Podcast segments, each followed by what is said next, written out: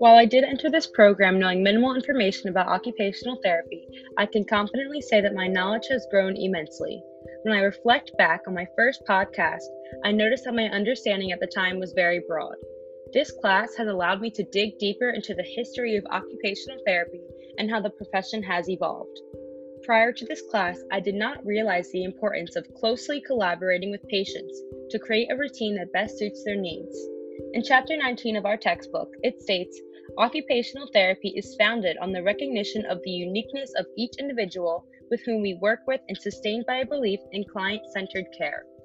The occupational therapist must focus on client-centered care, which essentially is creating a relationship with the client and ensuring their care is meaningful to them. Because each patient has their own outlook on the world, it is crucial for the occupational therapist to implement activities that intrigues the patient and applies to their passions or interests. We more recently have been learning about the cultural differences among our patients. Each person holds their personal beliefs and values, so it is important to recognize that everyone has their own cultural lens. Because of their distinct differences, the occupational therapist must consult with each patient to ensure the best possible care is provided. The plan of care for our patients should be individualized for them. Additionally, my thinking process has strengthened. I have learned how to reflect on the core values and ethical principles to appropriately act as an occupational therapist.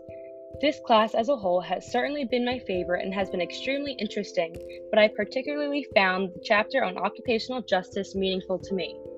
It is so amazing that occupational therapy is much more than just a job. We are superhumans who fight for justice and fairness among all. Advancing occupational rights and advocating for others is basically our way of changing the world little by little.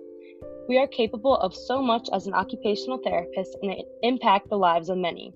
Lastly, occupational therapy to me is improving the quality of lives of people who struggle to perform daily activities through promoting overall well-being with meaningful, healthy engagement. Occupational therapy is truly incredible, and I'm excited to learn even more.